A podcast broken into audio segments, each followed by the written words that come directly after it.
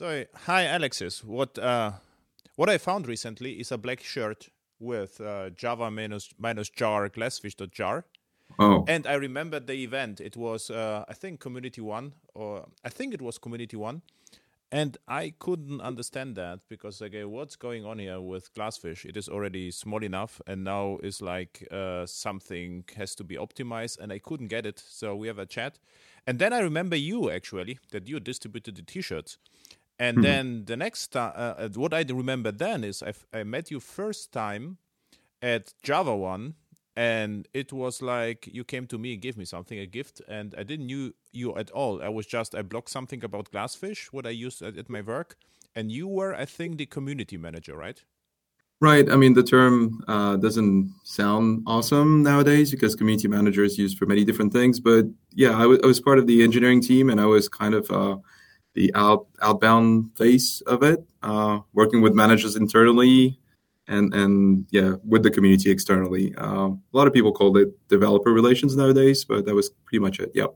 Ah, okay. So developer relations is the community man- manager, right? Uh, yeah, I mean, people can, you know, it's like even developer manager. Uh, I'm sorry, developer advocate versus evangelist. That's that's a long conversation all, all by its own. So um, Okay. It's it's the same kind of uh, thing. But yeah, uh, I remember that T-shirt very well. Yeah, Java, Glassfish uh, was a big part of my life for a number of years. year.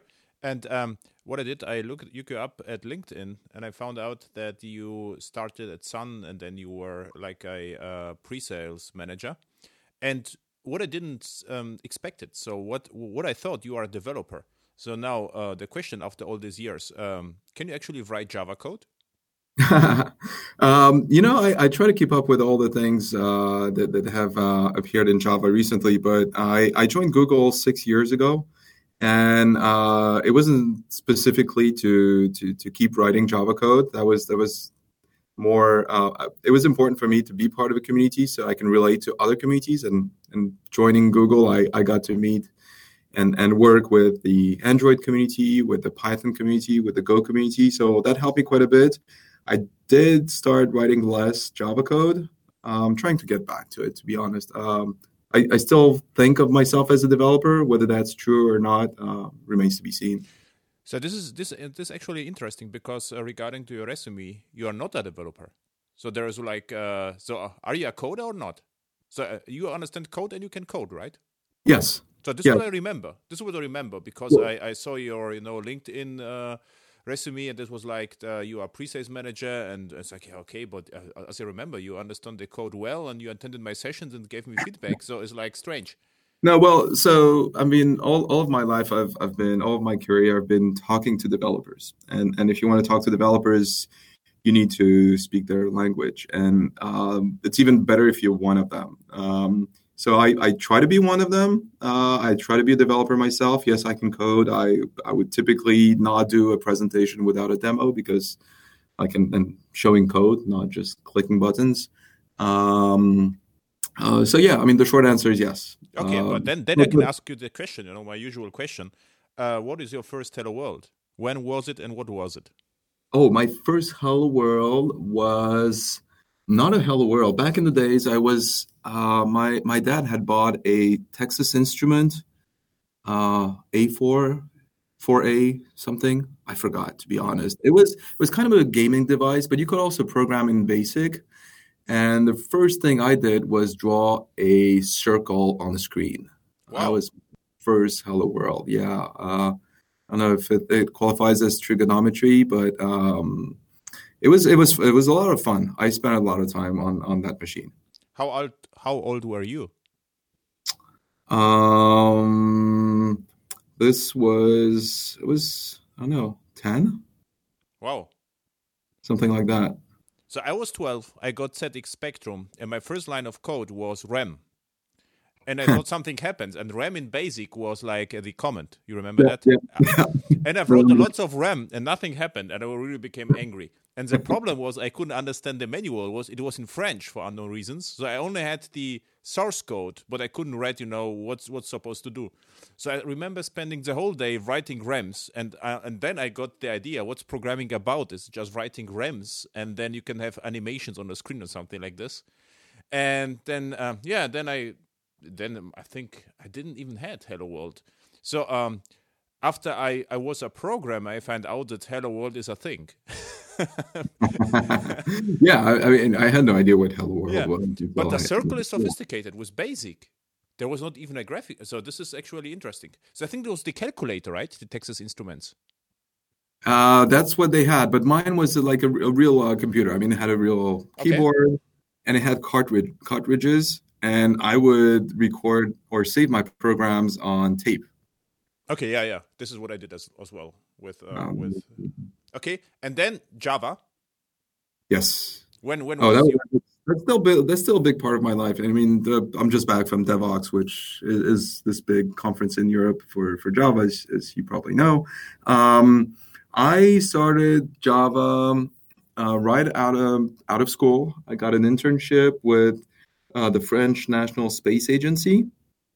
Um, I was supposed to write um, rewrite a Prolog um, application uh, in Java as an applet of all things, running in Netscape, whatever the version was at the time. Um, and nobody knew Java. It was like they they're they're like, how about we have an intern work on it and present his findings? Maybe it's something interesting. So I, I did that for a good number of months, like five or six, and I, I really loved it. I found it really interesting. This was my my really first experience uh, with a uh, object oriented programming language. Um, before that, I, I, had done in school uh, a lot of uh, Fortran, C, uh, Pascal, um, and and Java. Really was a lot of things. I mean, it was the internet, it was object-oriented programming, it was user interfaces. You know, it was AWT back in the days, but it it actually kind of worked, um, especially within applets. The kind of is important. Um, but that was that was really very exciting. And of all things, then I, I went to um, to do a master's degree in California uh, for a year, and and coming back, I got a job working at Sun Microsystems, uh, which which was a dream job for me. Really, I mean, that was like if you if you could do that, that's not really work. I mean, it's it's like using something you you love and in writing programs. Um, I did a lot of UI development in the early days, uh, Swing in the early days. Uh, had a lot of fun with that. Mm-hmm. Uh, that interesting. So, what interests me, what the applet was about. So, what was on the screen after a month of working? So, what you did with the applet. So, what was the functionality? Oh, okay. So it was uh, something that was uh, about calculating uh, MTTR, uh, mean time to recovery, and MTBF, uh, mean time uh, between failure of components. Mm-hmm. So on the screen, I had the ability to wire components together, and oh. based on how they were wired, I would come up with those numbers. It is pretty sophisticated, actually. Um, yes and no. I mean, if I look at how much I achieved in in, in five months, I, I, spent more time playing with Java, understanding it and learning it than, than actually writing the code. Uh, but it was it was an amazing experience. I, I really loved it. Um, I don't know if the, the, the organization there started using Java really after I left, uh, but at least I, I give them a sense of what it was, and that's I guess what they were looking for. Still amazing. Uh, I know actually projects which took for five months and nothing come out. You know, so they're like just talking. So you well, were. I had, I had, to present something. You know, that was I was my my my degree was on the line. You know. okay, and um, how Sun approached you? Um, actually, I started as so Sun was starting what they called a Java Center of Excellence or something like that. You know, um, Sun invented Java, and then you know how it works. Somebody invents something, and, and the rest of the company doesn't really realize um, the potential of it. And eventually, customers ask, start asking, you know, this Java thing, can you can you help me with this? And and locally, I mean by that, not in California, but everywhere else in the world, customers started asking Sun for expertise, and they had none. I mean, Sun is a hardware company, was a hardware company I would say I would argue until the end. Um, and but they're like, hey, we have professional services, and people are asking us not for Solaris installs or upgrades or whatever, but for Java expertise. Maybe we should start, um, you know, a team doing that. So that's what I joined. Um, And um, but how they found found you? Oh, how did that happen? Um, it's always interesting to know. I think I think actually this this started uh, through a small company that was um, providing uh, Sun locally here in in France um, with system and ad- administrators, and and they advertised a job. So my first job was as a contractor uh, through that small company, and I found the, the, the company that was advertising they were working with Sun, and I don't think they even mentioned Java, but I don't I don't actually okay. remember the whole thing. But Sun to me was JavaSoft Sun. By the way, amazing interview with with Scott. I listened okay. to it last week. I I loved it. It was it was just you know so many things I could relate to. Anyways, uh-huh. um, um, yeah, Sun, JavaSoft, that was like a, a dream company to me. Uh, there weren't that many. Maybe IBM at the time was still very high up on the list for me.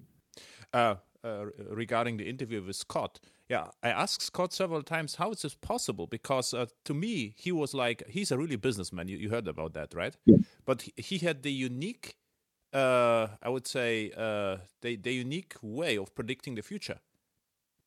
You know, he's a he's a hockey player, so he goes where the puck is. Yeah, but uh, I mean, but it it was either it was you know lucky accident or something. But he, what uh, it was for me is like he exactly knew you know the next step is this and this, and he predicted the iPod. And the the only theory I have is we as developers, we are we really usually glad what works right now. So if we get an iPod, we are really excited about that. It's like, wow, you can play music. And for him, was an iPod just a thing? And say, okay, what is the next thing? I think this is the only explanation I have.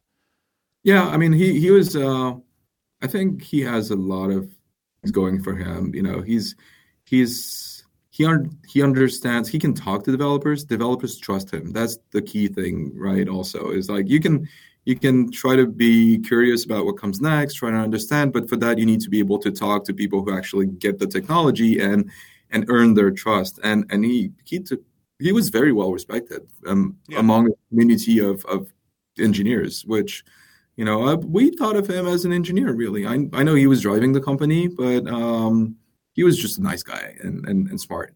Yeah, yeah, and um, I really liked his keynote. So they were just amazing. So what it was always fun with him.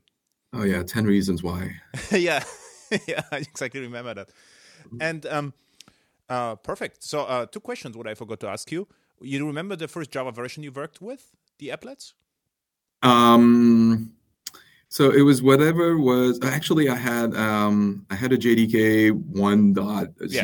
clearly mm-hmm. um, installed locally, and there was something else bundled in Netscape, uh, which which was the beginning for me of the uh, you know run run once write once run anywhere uh, doesn't always deliver. Uh, you know we need to be careful with that uh, promise. Um, I forgot what version it was, but it was not the one I had uh, when when developing. I, I changed mm. actually the slogan It's on my slides: "Learn once, never migrate." this works. Yeah, um, I remember the tools I used back then. I know uh, was it JBuilder or something like that. It JBuilder was later, but JBuilder was great and there was Java Studio Workshop was the first IDE. Oh, that's I remember that. It had shadow classes. It had this horrible generated classes that made the app like 10, x what it should be. Yeah, but uh, the UI was nice for oh, yeah, yeah. for, for yeah. that time. So I was fascinated by by it. Um, and uh, Java Studio Workshop was the uh, Java Beans connecting stuff, which is right. really amazing. Um, well, there were there were no Java Beans back in the days. You know that came later. Yeah. Um, um Okay, cool. So you joined then Sun, and uh, when was it?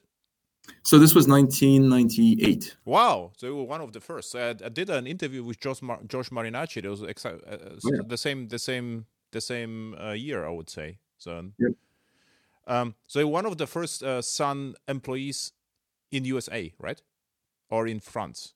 No, I was I was uh, I always worked in France. I've I've always been based here. May travel quite a bit to the U.S. Uh, quite often, but I was always based here. So uh, I was probably one of the first ones doing Java, certainly here in France. So and you um, were like uh, advocate, evangelist, or developer uh, relations. no, so in the early days, I was what what we call a pre-sales person. So I was working with customers. So I I, I alternated with between two jobs. One was professional services, actually going and writing software for customers. Mm-hmm um, and then pre-sales, which is everything that happens before you actually make a sale. And were, these were projects where It involved software, which was clearly Java, and hardware. And and why trying to make the case that uh, Java on Solaris um, was was the best solution, and working with partners uh, uh, such as BEA or even IBM at some sometimes um, make the case that this is the best you know stack for the customers back in the days. Hey, cool. So you were server side then, right? Mainly on servers. Yeah, uh, service, yeah, and server. Yeah, server. never really did a lot of uh, mobile or any, anything like that. So you started I, I with Java, Java, Sun Java Server. What is JWS? Java Web Server. You started with uh, that? Um, yeah, I don't think any customers, any customer actually used that. Um, you know, that was uh, that was early days because then soon soon enough we had the Sun Netscape alliance with all the Netscape suite of products. Mm-hmm. So the Netscape web server, enterprise server, whatever it was called, um, was really a, an, an, amazing product, and it came with a really good JVM embedded with a servlet container. Mm-hmm. Um, so I remember that part way okay. more than, than I used the J- JWS, which is the predecessor of, for strange reason, of IBM WebSphere. So I attended uh, one year later the uh, conference in Germany. Is uh, Systems was called, and IBM presented the uh, the uh, WebSphere, the first edition, and look exactly the same uh, like the JWS, no, it's a little bit more expensive. so the Sun version was four hundred dollars. I remember because I paid by myself, and the other one was five k. It was it would be interesting to find out what is the story behind because I, I, I this was like crazy. It's like why it looks identical, the same applet was just red, and the Sun was I forgot the the color, but it was applet management, and I used that in production actually in many projects, and um, the unique. I don't know whether you know but the uh, Netscape server supported server-side JavaScript. Oh yeah, yeah, Livewire. Uh, I, I don't know the, the name of it, but it, it was JavaScript server-side JavaScript. Not, not yeah, yeah, I know. It's it's like Node before V8. Yeah. Um, and now the funny story. I got a contract, a larger one, uh, to migrate a server-side JavaScript to Java, because it was around I would say 2004 because uh, the, uh, the, the company claimed uh, no one would like to have JavaScript on the server, and they will never never able to to to sell the product. It works, it's fine, but they really have to use Java. And we migrated. Uh, I think I helped them to migrate. I teach them Java first, and then we did some proof of concepts, and mm-hmm. then they achieved to migrate to Java and I don't know whether they are happy right now, but uh, but uh, this was uh, this is actually really funny. So Sun was or Sun Netscape, they were way ahead of time, if you think about this. And um, you know, the history repeats. Oh yeah, yeah, and and what a silly idea to be to to run you know JavaScript on the server side, right? Yeah, yeah. nobody would do. Work. Developers don't like it, right? okay, uh, cool. Uh, so you did the Netscape stuff, and Netscape was uh, renamed to iPlanet, right?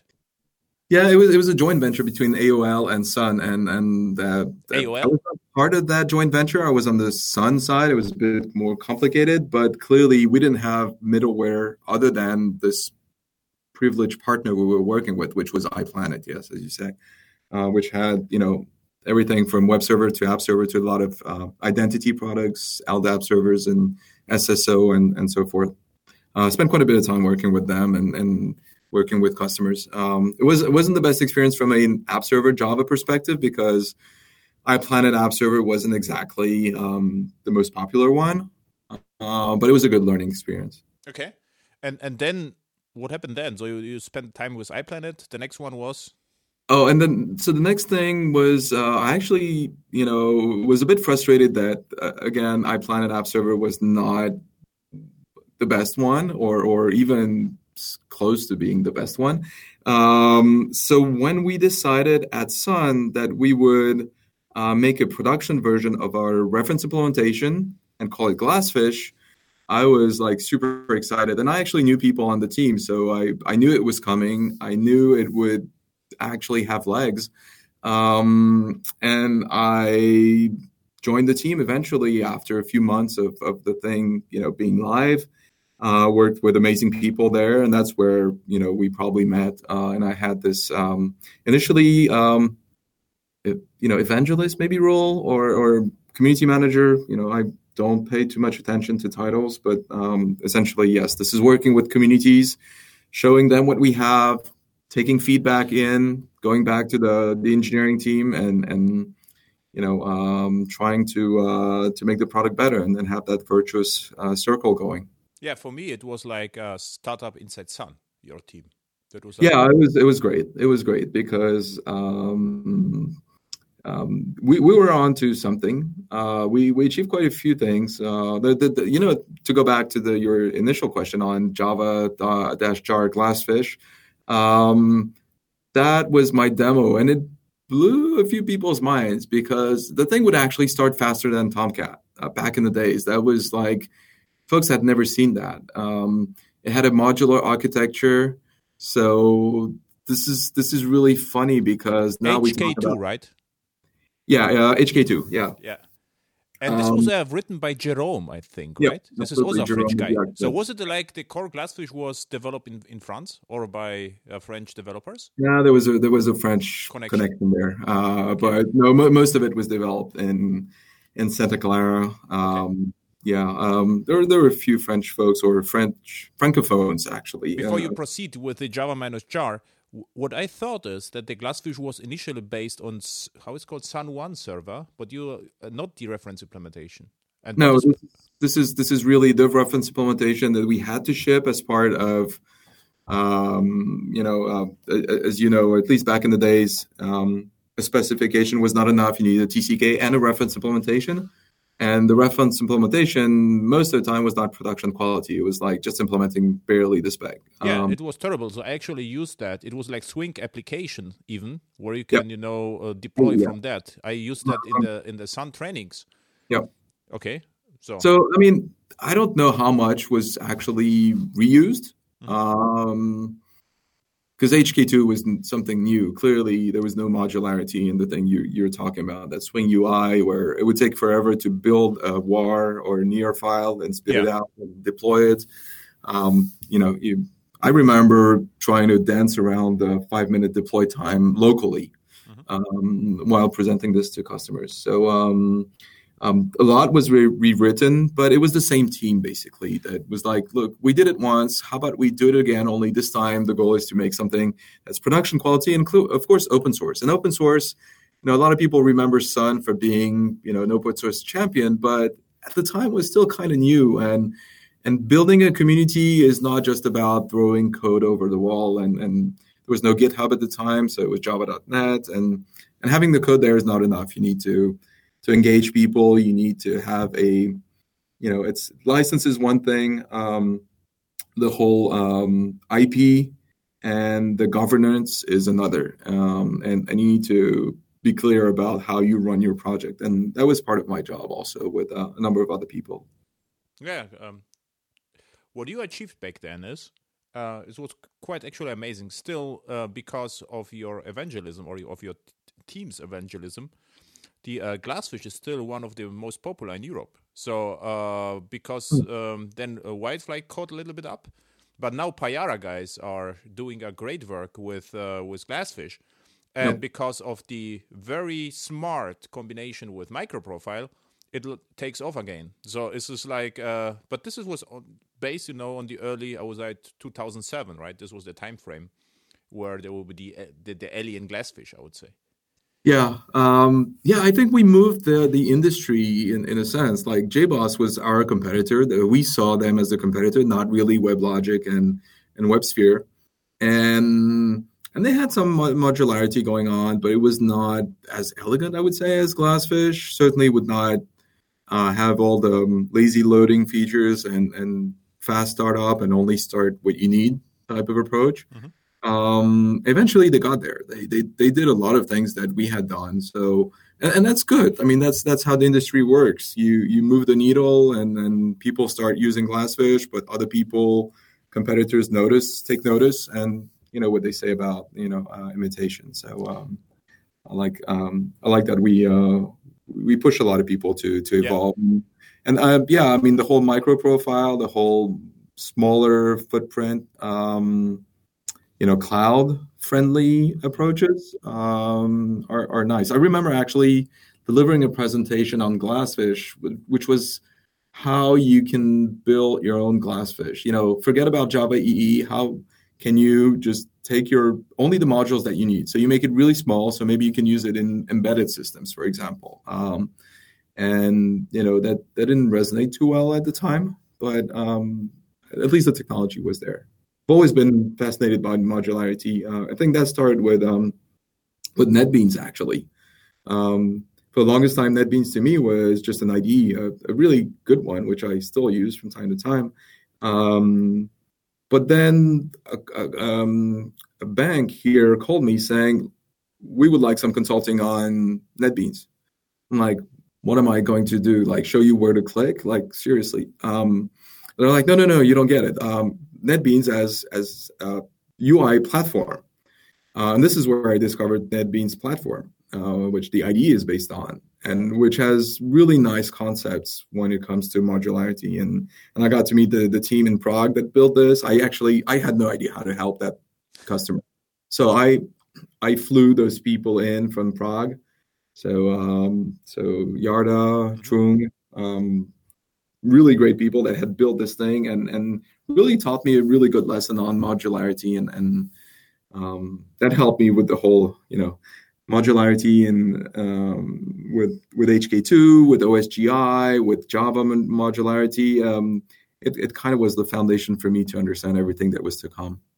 And this is the modularity. This is one of the view contention points between uh, the Glassfish team and, and my point of view. Because uh, for me, modularity uh, is, was, you know, OSGI. I associated OSGI, uh, Eclipse, and this is OSGI is not always uh, OSGI um, modularity is not always good or great for developer experience.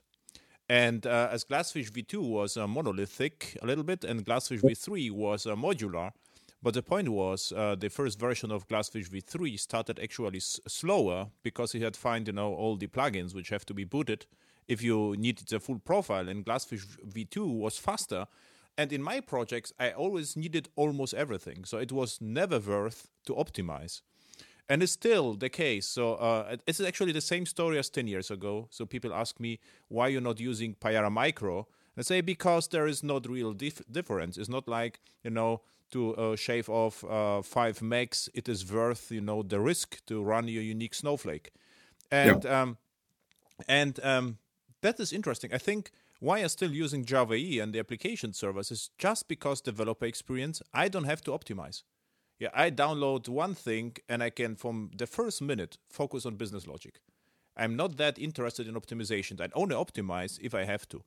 And uh, what you are talking about, that uh, the Glassfish uh, was able to be run highly optimal, which I think is very important for Glassfish developers and shouldn't mm-hmm. be at all important for Glassfish users like like I was. So uh, I remember your team was excited, came to me. We have plugins. Okay, who cares, right? Because I still will use you know uh, JAX-RS and, and and CDI and, and EJB. I, I, I need almost everything. So all plugins have to be booted. Whether uh, they are booted, you know, sequentially or all at one on a tree manner, I actually don't care. Right, right. I think I think you're right. Um, to some extent, we were excited because to us it was a, a, an, an, architectural choice that made the the product and and um, the the code base uh, future proof. Yes. So we we could evolve much faster, um, include new features and and and the the trend was still to go to somewhat lighter weight. We still had you know the Tomcats and the Jetties of the world as somewhat competition, and we wanted to be able to compete with them for those that did have those needs. I mean, you you clearly use Java EE containers. Um, other folks were using barely servlets, and you know, there's this whole trend of using Netty and not even using the servlet API nowadays. And and and Glassfish for that, I mean, the choices made back then, which is what um, was ten years ago, mm-hmm. um, still apply. Yeah. So you're right. It's it's more on the implementation side, uh, and you shouldn't have to care too much. Um, yeah, uh, what, you said that I'm running Java EE containers, but the reason is what I saw. What what actually lots of projects were uh, happened the following. Uh, the I, I, think it was called lightweight runtimes or whatever back then, and people run uh, Tomcat usually in Europe, uh, mm-hmm. sometimes Netty. Uh, Jetty, sorry, uh, not Netty, and um, they were really happy about uh, having thin runtime on the server And what they shipped was like in one in one project in Switzerland, 500 makes war. So, and for me, it was crazy. It's like, what you are doing is not lightweight at all. Why you not making your server bigger and your uh, deployable smaller? Because I have to build, you know, 50 times a day, and I build the server only once. So for me, I never got it. Why someone is really interested in having, you know, small runtimes, and and with the trade-off of building a huge thing and and and uh, how it's called Überjar, Fatjar, and back then we had you know Fed wars and they spend all the time uh, daily and they're really proud of small servers. Right. So i think one of the use cases for that was testing um, where you could test with a single command line. Yeah you would say java dash jar dash jar glassfish jar and your war and and you know that would start the runtime and then you could start exercising it with tests Mm-hmm. Um, people took it farther and and you know put this in production. Um, no, I agree. I mean, I mean, if you look at what's going on nowadays with serverless, you know, it's like give me your code, please don't, and and limit the number of dependencies you have in terms of modules and jars and everything, no matter what language you use, because otherwise this will have an impact, and those cold startup times uh, will hit you. Um, so so eventually, I think people are getting the whole. You know, if you focus on code, really do focus on code, not on the runtime. Um, uh, but but I mean, Spring having had the the, the success that it had, uh, a lot of people are still into fat jars. Um, uh, like, the, the, funny, funny. There was another conference, uh, I think in September, October in Germany, JCon, and mm-hmm. I just uh, I got the keynote, which is uh, a little bit dangerous giving me a, t- a keynote because I coded uh, again. And what I did then, I uh, started a uh, OpenShift, like a private cloud, and shipped some containers and scaled them. And people were amazed. They came to me and say, "What you did? What was it? Why it was so fast?" Like, I don't know what you are talking about. It's just stock full profile Java E, and it always did fast. And they say, "And what was it?" I say, yeah, Docker and, and OpenShift, a little bit Kubernetes, and and and I mean wrapped in a nice. Package, but it uh, behind the scene there's HA proxy, Kubernetes, and Docker, and it was WildFly back then. And they say because in our case it takes forever. We have to build a jar and it scans everything. So like I, I don't. they ask me why they are using Uber jars. like I have no idea why you are using Uber jar, right? And this mm-hmm. is like uh, funny stuff. So uh, it seems like now that the Java E is uh, very fast and thin, and the if you build the uber jars you end up having shipping you know the whole runtime over and over again and yeah. uh, therefore uh, i had also interesting conversation with uh, the um, swarm guys the thorntail at java one uh, code one right now and they attended my uh, uh, session and, say, and told them i don't see the point i don't know any project who is interested in building you know the runtime 50 times a, a day and shipping one jar. I mean, we have Docker. Who cares know how the command looks like in a Docker?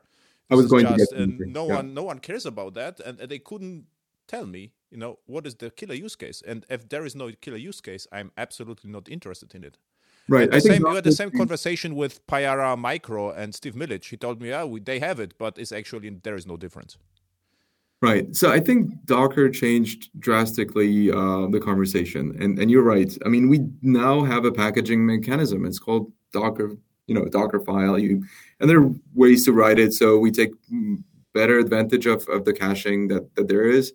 Um, so yeah, I I think you know each tool should do what it's really good at. Um, so you might have dependencies. I mean, the whole problem with modularity is dependencies. Sometimes you're like I like having dependencies because that's code I don't have to maintain or write. Uh, but then you do have to manage those dependencies, and you might carry along a lot of stuff that you don't really know, understand. You're not sure how it's going to evolve. So sometimes you might have been better off not having those dependencies and maybe rewriting the small portion that you really needed. Um, uh, that, well, this is where people like you come into play. It's like you take a a deep breath and look at this from a you know an external point of view like you're not tainted by the history and the legacy and the craft that that accumulated over the years in a, an organization or on a project mm-hmm. um, i don't know if it's um, technical debt uh, that you look at and that others can't see Uh, but no, there's that. That's something. That's an exercise that. Uh, what I think is is the um, my way of, of thinking is like uh, it it leads to boring projects because uh, you get everything and you're done. So even you know, POM, Maven POM is trivial. Uh, you don't have to care about anything. You have to you have to start with with coding, and this even disturbs some enterprise projects because even the business department is not uh, is not ready to deliver the use cases actually from the day one.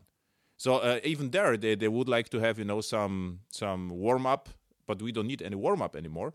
So mm-hmm. we can deliver quickly. And what developer actually love, I saw it at the Devoxx yesterday, is like some uh, some new framework which does a little bit more something differently, and they love it because uh, yeah, because it's more fun. And um, I think this is the problem, right? So if you have a mature technology, no one is interested in it. It is far better to invent a new language which is uh, half as robust as the old one, just to make the research again. Right. Well, yeah, you may be right. I mean, we we we keep reinventing the wheel, but the wheel is is slightly different every time. Um, yeah,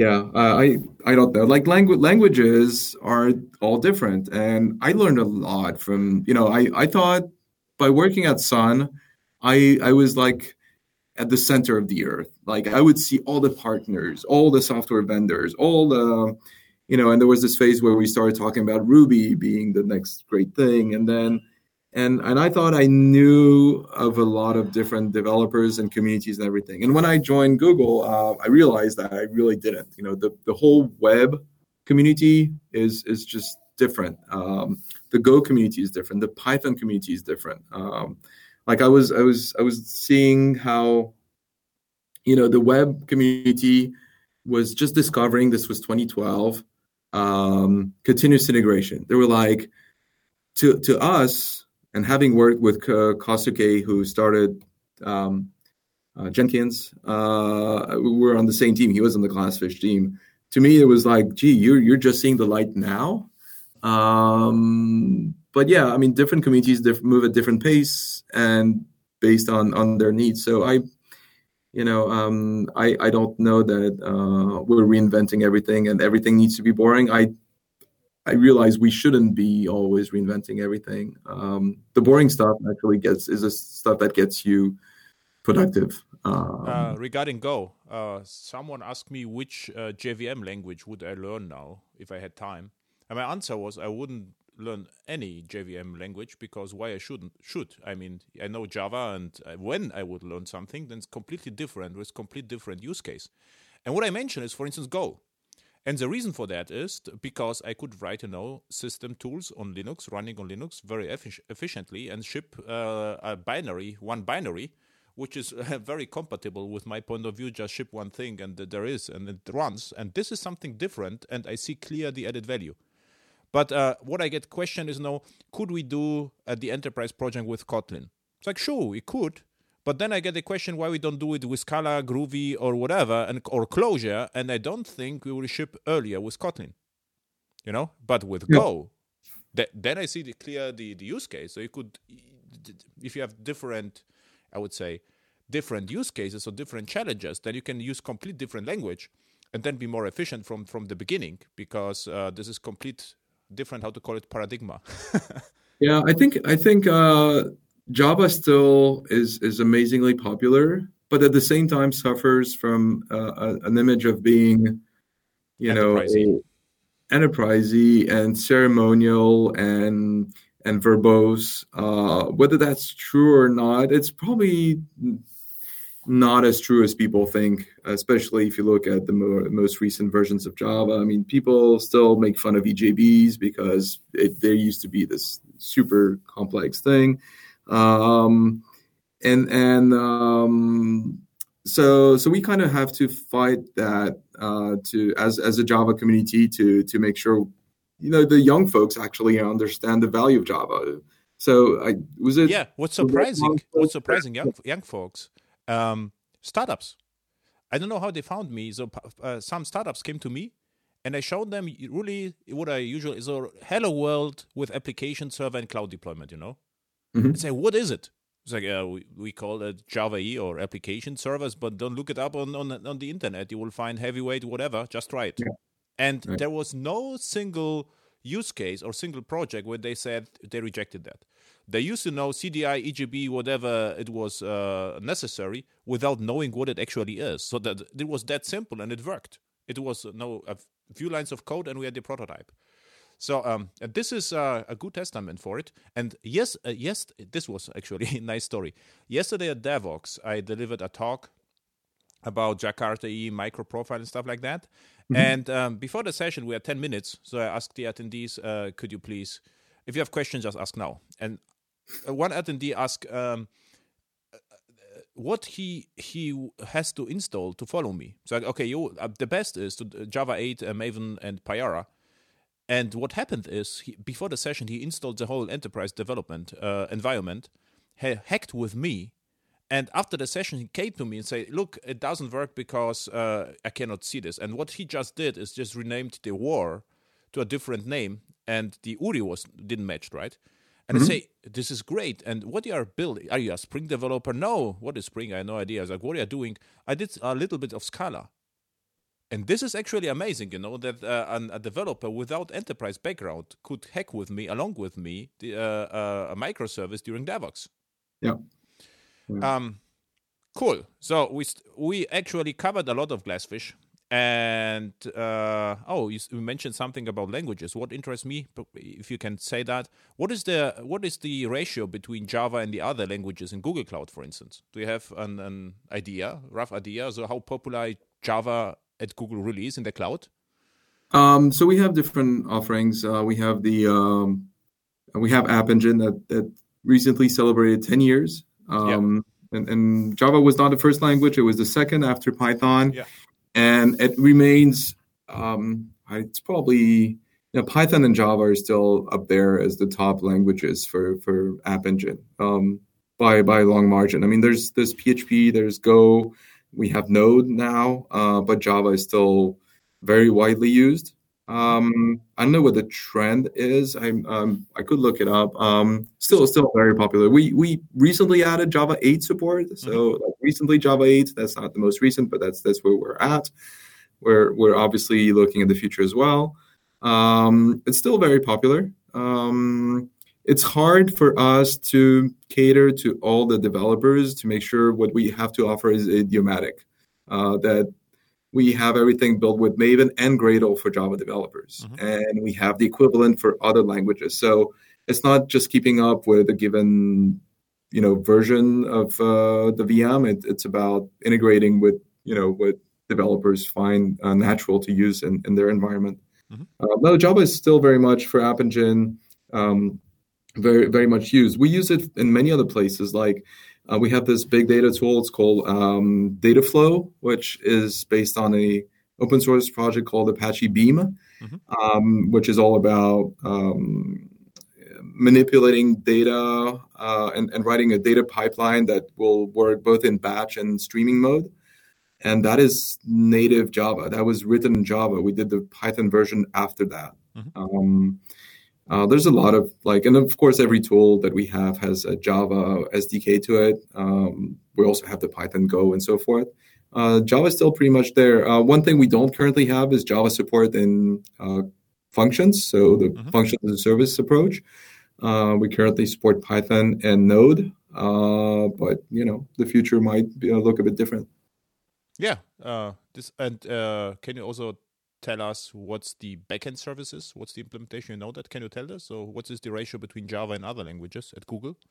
Um, there's a lot of Java. Um, so, if you remember uh, when Sun shipped Java 5, um, after that, Sun lost a good number of key engineers from the Java team, and most of them went to Google. Mm-hmm. Uh, so this was the beginning. I understand. I wasn't there. I was still at Sun of a lot of rewrite of um, code of uh, products you use every day uh, to Java. So the Java code base is huge at Google. Like I would say, one in two products that you use has a Java backend. Um, Um, I'm not sure which ones we, we, we communicate about on, you know, but I mean, um, as you know, we have a single repo uh, for all the product that we have, and and the Java code there is is is huge. Um, we um, have a team maintaining um, Java libraries, maintaining uh, the VMs that we use or the VM that we use for all of this. Um, that's the same team that put out Guava and a good number of other um, frameworks mm-hmm. and libraries. Um, so the Java investment uh, at, at, Google is still very strong. Um, yeah, um, we forgot to mention that you are working right now for Google, right? Yes. Yeah. so you work for Sun, then uh, briefly for Oracle. Uh, yes, I went through the acquisition. I was still part of Glassfish, and and and Glassfish because of its uh, reference implementation nature that it had kept. You know, it became a open source and, and production quality, but it was still a reference implementation. Uh, we were kind of safe, I would say, although we joined a company that was selling WebLogic and that had built its entire ERP solutions on WebLogic.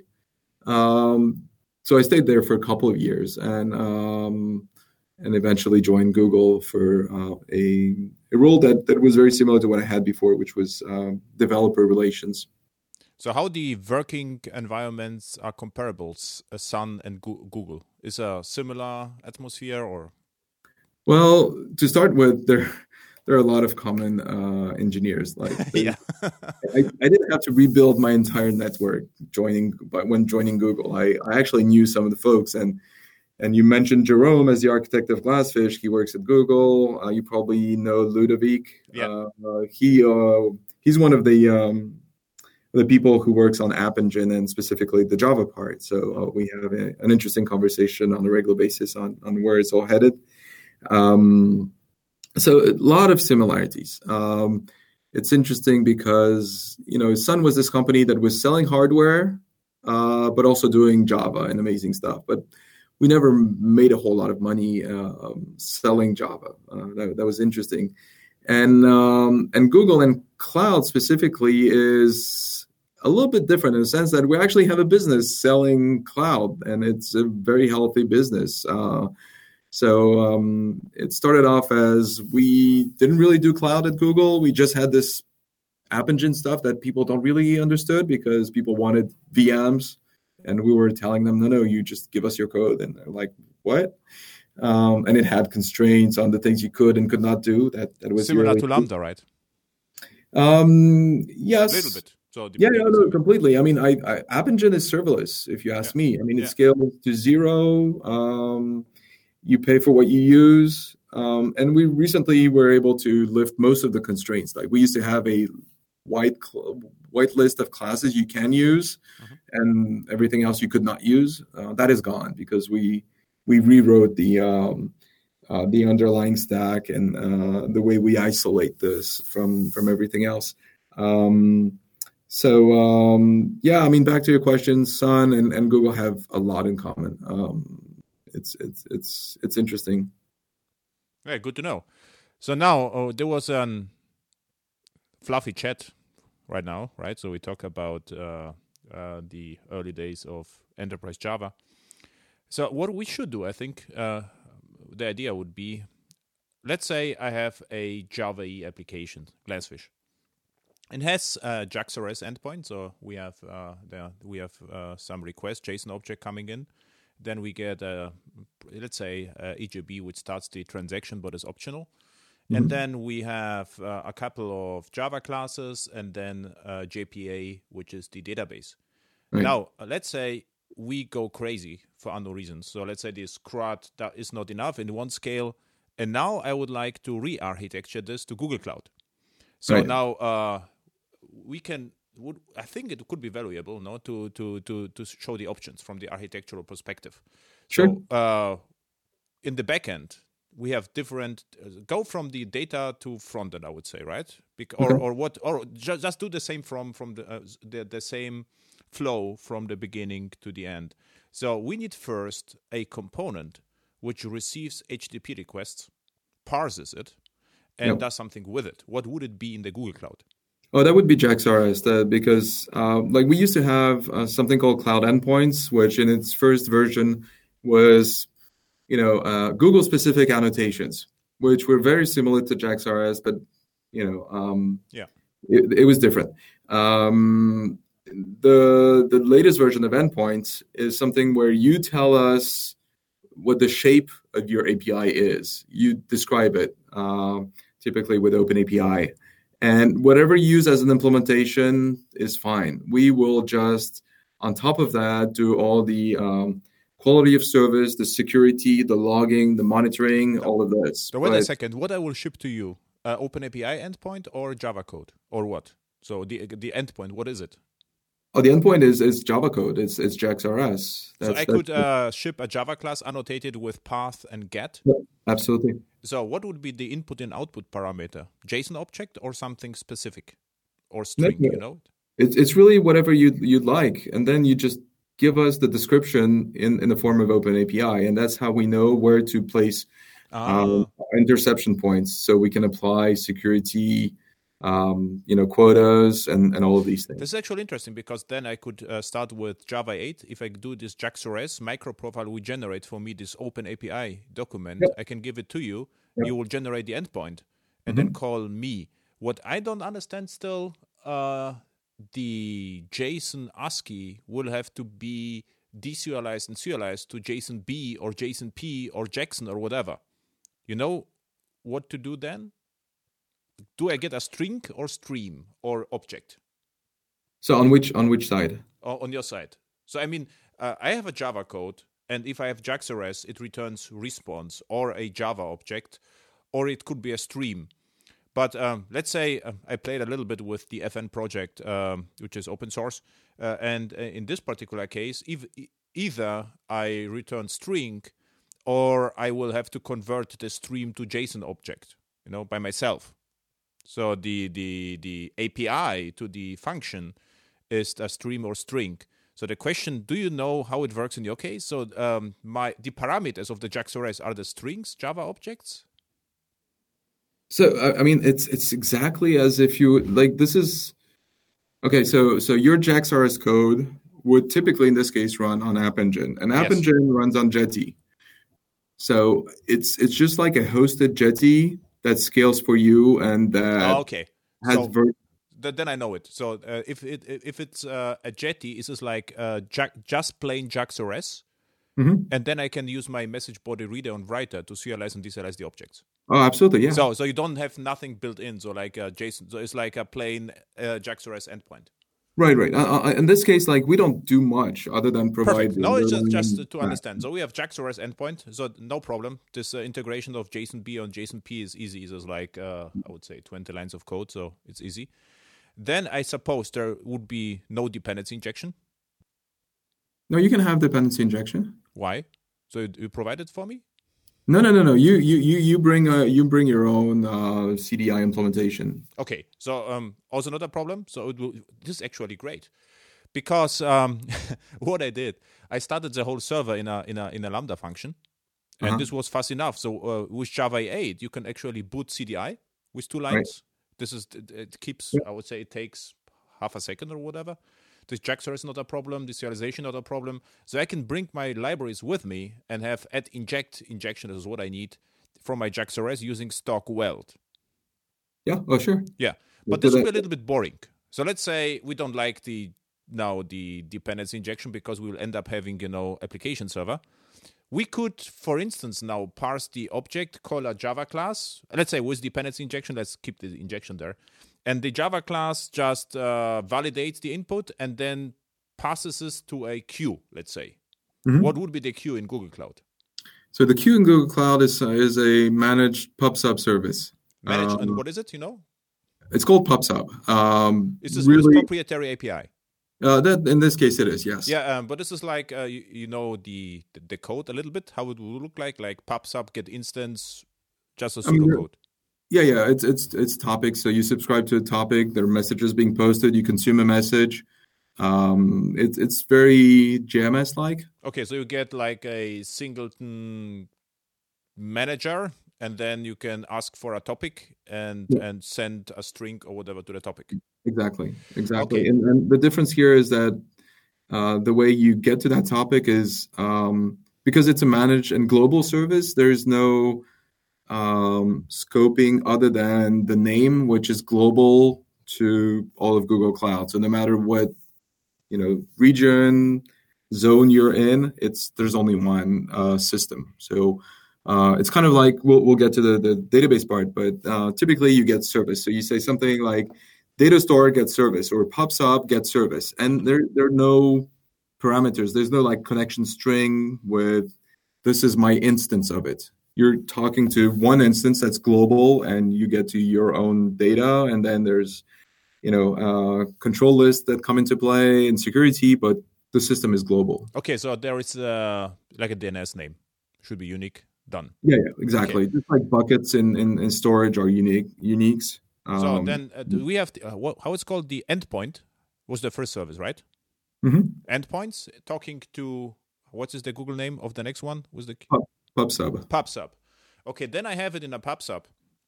Can I define, for instance, back pressure on something like this, or similar to JMS, or is just infinite? You know this topic, or are um, the parameters similar? This is the question, just. Yeah, so in this in this case, you have to get into some of the specifics of PubSub. Uh, it's it's a very simple API. Um, I, no, there's no back pressure there. Mm-hmm. Um, it's it's really infinite. And is it persistent?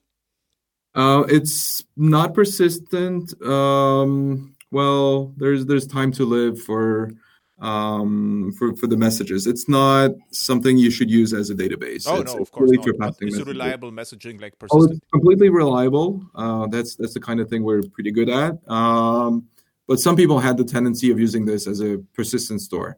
No, um, uh, this really is Kafka. Is, this is like yeah, exactly. Well, Kafka is is is is what other people use when they need uh, the ecosystem that comes with Kafka or some of the um, features that you know make maybe persistent mm-hmm. stuff uh, better than when than PubSub is. But otherwise, it's very similar. Very cool. Uh, so the, the data type is string, right? Yes. Okay. So on the other on the other side, someone will have to consume the message. Mm-hmm. Would it be the function, or what? Um, that yeah, uh, the function is is a very uh, natural use case because a function is triggered on certain events and and messages being posted to a queue in PubSub is one of those events. Yeah, exactly. So in my Java E world, it would be a message-driven bean. But uh, mm-hmm. let's take functions because uh, we didn't cover them now. Could it be also Java class which listen to this? Uh, unfortunately, we don't support Java in functions. Not in functions, but somewhere else. Let's say if I would have uh, App Engine or another Google service, could I subscribe to the queue? Oh yeah, absolutely. absolutely. So which service would it be? App Engine? Yeah, that would be App Engine. Yeah. And the App Engine, I would the class would be started by App Engine and subscribe to the PubSub queue, or is yep. it queue topic? Topic. PubSub is topic. Topic, yep. and uh, wake up whenever something arrives. Right. That's right. That's right. And and and App Engine has this nice way of separating different parts of code into what we call services. Um, which means you can have different versions, different ways of scaling it, deploying only one version. So but this is almost a lambda. Uh, yeah, yeah. I mean, we from we, the architectural we, perspective, it's different name, but I, I, could have a service which wakes up and, and calls App Engine, or I could have a lambda. That's not called lambda function, yo. Cloud function. What is what's the name? Cloud function. Yeah. Cloud function. I could have a cloud function which wakes up and does something else. So let's say the cloud function you what you're supporting right now, JavaScript. JavaScript and Python. And yeah, let's say JavaScript. Yeah. Um, then JavaScript uh, is activated and processes the processes the uh, the message and st- stores stores it in a in a queue again, and then we have App Engine which processes that. And now we would like to talk to a database.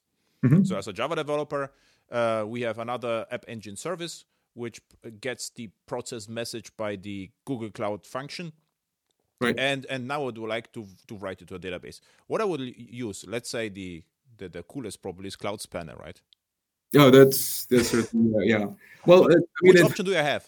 But but uh, come on, you're, you're we're back to new stuff and new shiny tools that may not may or may not be super useful and boring. Uh, I mean, it's amazing technology, but the chances that you need this to start with uh, are are fairly low. Um, we're talking about distributed uh, relational database that scales globally. Yeah, with um, a nice JDBC driver. Uh, yeah, we finally have one. It took it took us a little while. We we announced the technology. We we had a way a number of things you could do with it, but we didn't have the JDBC, the read write GDC JDBC driver, which we do now, um, as of just a few months ago. So, as actually, I could even use uh, JPA to map it to Cloud Absolutely. Absolutely. So, uh, but uh, no, uh, Cloud Spanner could be an overkill for my CRUD. Let's say I'm a startup with uh, a guest book, and Right. uh, what would be the other option? So the native option for App Engine and for Java used to be, uh, or still is to some extent, Data Store, which is the NoSQL solution. Mhm. And the reason uh, that was very popular for a long time and still is in many cases is that uh, it supports versioning very well. Um, one of the features App Engine provides is the ability to version your uh, services and your app um, and to have multiple versions running at the same time. So you can do canary deployments, you can do A/B testing, you could do um, all sorts of really nice, really fun stuff with traffic splitting. Um, and and that also would work at the database level Uh, because wait a second. So uh, now the hard question to you. I don't know whether uh, it's possible at all, but just uh, we talk about that we have the messages in the and the topic, and they are consumed by a service attached to uh, cloud uh, to uh, App Engine. Uh, the question now is. Um, can you do canary deployment as well? So you have two versions, listens to the same PubSub queue. Can I redistribute the traffic between the two versions as well? You know what I mean? So because we don't have a load balancer in between, we just have the PubSub uh, topic, and then two listeners with different versions. uh, well, if they both listen to the same topic and they can both consume the same message. Yeah, but uh, then we get like the same distribution, right? So we cannot do, we cannot tell, you know, the version two gets more traffic than version one.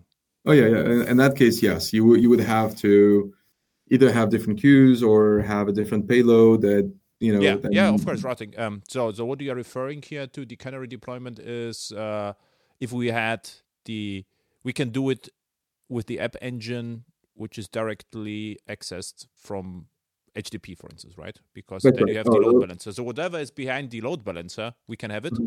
Yep. Does it also work for the endpoints? Yes, it does. Oh, very good. So, so what it means is from the from the from the cloud architecture, whatever is behind a uh, load balancer uh, can have um, uh, different versions deployed at the same time with uh, Blean Glue deployment, Canary, and uh, yeah, Canary means we have like A/B testing stuff like that, right? Well, Canary is like you deploy a new version, you're not sure it's going to go Yeah. well. You have like you route five percent of the traffic there. Yeah. You look at the logs and you go from ten percent to fifty to hundred if all goes well. Yeah. The question is Um, whether, whether the bird in the coal mine survives. This is the Canary Exactly. test. Very good. Okay, now the data store. This interests me. You said this is NoSQL. So uh, is it a document store? Is this like Mm-hmm. Yeah. a hash map? It's a, it's a document store. It's key value pairs. Um, it's it's the API is very basic. Um, it supports transa- transactions, um, and um, obviously, as NoSQL, it scales very well. But it has eventual consistency, which can be very troubling for Java developers. Um, and it also doesn't have GP, JPA like ORMs, or at least there is one uh, that's developed by the community, like we don't maintain, and it's different for every language. There's one for Java. It's called Objectify, Mhm. um, very similar to JPA or Hibernate. Um, uh, but but with the but it was built with data store in mind, so NoSQL documents and eventual consistency and the transaction notion that that we have there. Um, um, so there's a little bit of, of learning curve for for this one. Okay, Um, but uh, if I interact as a Java developer with that, what I sending? Send do I send uh, strings with encoded JSON objects, or I get a, something like a hash map? Um, so there's a low level data store API, which is really uh, gets inputs of, of strings hmm Or bytes, Um, even I guess. or, or bytes, anything. Uh, and there's the higher level approach, the ORM approach, where you manipulate um, objects, and that's the um, Objectify framework I mentioned, which is super popular. Okay. Um, so that's that's no SQL, but we all obviously also have SQL options. So we have this thing called Cloud SQL, which is our way of managing um, either a MySQL or a Postgres oh, instance for you. Mm-hmm. Uh, these are the two options. Um, are they also clustered? Yes, we offer uh, HA, um, and and we take care of it. So the and kind of standby, something like hot standby, you know it. Uh, so we have different approaches for MySQL and for for Postgres, but both of them have have uh, um, either active active or or standby yeah, um, because uh, why I'm asking standby, what we could do then, read to write to one database and read from the other, you know, from scalability. This was the yeah. question. Yeah. Um, so yeah, and typically this is where you would use any JDBC plus JPA solution that you currently have and, and be able to talk to it. And we take care of the availability of the instance and the integrity of the data and and and hopefully the performance is good enough for what, what yeah. you do.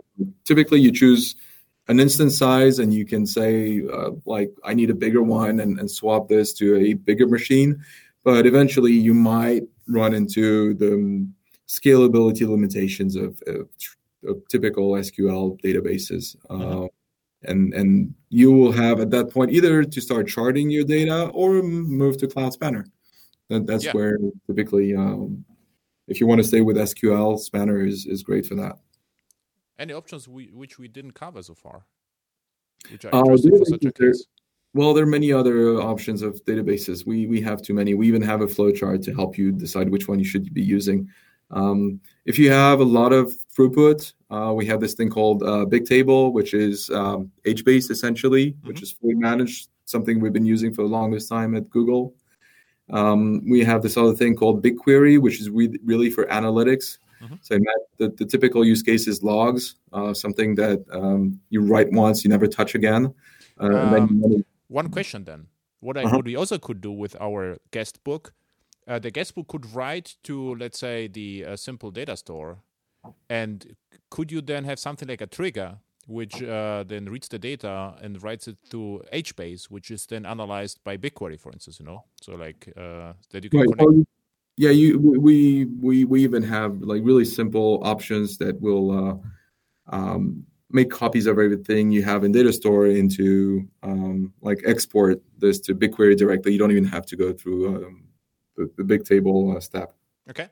Uh, there's a lot of export to BigQuery options in almost all the products we have mm-hmm. because BigQuery is such a powerful. You know, it's like give me data, give me a, a, a query, an SQL query um, and I'll return a result in reasonable time, no matter what the, the, the how much data you have. Like could be petabytes of data. Um, we do brute force re- replication of data so that the result is given to you in a matter of seconds, mm-hmm. uh, as opposed to like having like a whole uh, data warehouse to set up. So no cluster, no nothing. It's serverless. It's just serverless data in this case. Cool. So uh, the point is, it wouldn't be actually that different, right? So if we just explode a Java E application to Google infrastructure, we will find for every piece or for every component something one-to-one relation. Uh, the biggest job is the the front end because then I, I have to to play a little bit with JAX-RS and then CDI to make it usable, but yeah. then I can just uh, um, use out of the box uh, Google technologies. Right. I think I think it's um, that's what we're trying to do is to make sure you can um, use the, the things you have and still if they're na- cloud friendly and I think everything we mentioned is is cloud friendly. Um, the database might have some scaling uh, uh, issues, but we know how to fix them. Um, it might take more work, but all of these technologies are fairly cloud friendly. Um, like if you don't have a lot of dependencies, then you know your modules and, and the scalability of App Engine will just kick in, and, and you'll have no problem there. Um, the, the, the details uh, are important, and and if you have too many dependencies, and if you have long startup times, all of this can work, but will not work really well in the cloud. Mm-hmm. Um, so you have to watch out for that. The only task you have, right, is this offer like Java functions or uh, provide like a subset of Java E and the endpoint, right? If you would get JAX-RS with prepared CDI and let's say JSON-B, it would be mm-hmm. golden because uh, my deployable would be empty. There's nothing to do for me, and I can fully focus on on the on the business logic. And I think what could be nice to have injectable services, right? So if I already are there, then I could inject, for instance, this data store from Google Right. or whatever, and then it would be like almost as you know as easy to use as Java E. Well, so typically we have a factory method. Uh, yeah, I know. Because- factory we did, you know, twenty years ago. Yeah, I know, but uh, since we you run in the Google Cloud, uh, you just say like get service, get data store service, and like like no parameters, and and you you get a reference. Yeah, I saw this. So the the the the, the API is nice, but at inject service even nicer, right? Right. because with, uh, it's easier to test. I don't have to with the get factory singleton in the unit test is a little bit painful. Yeah. If you do at inject is nicer. So this is, uh, but this is uh, uh, this is actually almost nothing to do, right? Right. No, this this this this uh yeah, that that would be fairly easy. I agree. So you know what you what you have to do right now, right? I know I know what the feedback is to the engineering team. That's Yeah. my work. Yeah. Um, perfect. So um, anything we didn't mention from the Google Cloud, which is interesting still for for a Java E developer, you know, not like the crazy machine learning stuff we can cover the next time, but more like um, what Well, we list in our request flow. Yeah, well, it it is still kind of relevant to even Java developers because we have J- Java APIs for all those machine learning APIs. But uh, I think um, from a Java E perspective, like you could take the approach of of serverless, you know, App Engine functions, or because you're in a in a company that really has invested maybe already in Kubernetes and Docker and all of this, you should be looking at things like Istio, which are looking at bringing uh, the services that App Engine provides, such as you know the routing, the the the security between different components, uh, the the A/B testing, all of these things, bring that experience to stuff deployed on Kubernetes. Um, where I mean, a lot of Java E runtime and, and workloads run fairly well on, on Kubernetes, whether it's native Yeah. Kubernetes or or or Yeah, this was now uh, extreme, you know, explosion. What they did refactoring. So we just refactored the application server to into cloud native uh, or Google products. But right, I forgot to ask you this. So you have also managed Kubernetes environment in Google Cloud. Oh, absolutely. Yeah. Well, we we we started Kubernetes, so we uh, invented that. uh, yeah, well, it's what it's Yeah, true. Yeah. It's a um, yeah, I know. But um, so what I could do actually, I can also ship, you know, Payara five or Glassfish Exactly. three in a Docker and behind a Kubernetes, and you will care over it. This this would be actually my pragmatic approach, right? Yeah, so it's funny because I, I wrote a, a blog piece uh, recently, which was not Payara in this case, but I was intrigued by the Helidon project that Oracle started. So I'm like, and, and it has Docker support, so you could just um, jumpstart a project with with Maven and and generate a Docker file. So I was like, how about I deploy this to Kubernetes Engine, which is our hosted version of Kubernetes and and I wrote a small blog post about it, and I didn't even have to write a single line of YAML, and which, is quite something given you know how prevalent YAML is in, in Kubernetes and, and this whole cloud native approach. Um, so yeah, uh, Kubernetes Engine is something that will take any Docker file, obviously, Yeah. and and and run it and host it for you and make it available. What's the name I of the product?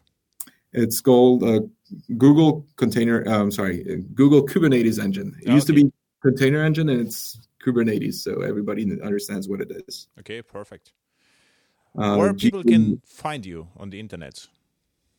um, Twitter, uh, Alexis MP Mhm. uh, is probably the best place. Mhm. And you know, I I do write a few things on Medium, but um, I maintain a uh, Google Cloud this week in Google Cloud newsletter weekly.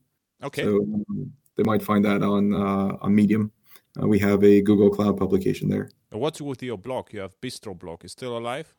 Uh, not really, Okay, not really. I- still like the name, so maybe eventually I'll I'll, I'll uh, revive it one way or another. But I know where, where should I blog nowadays? Like Google Plus is gone. Come on, where where where should I go?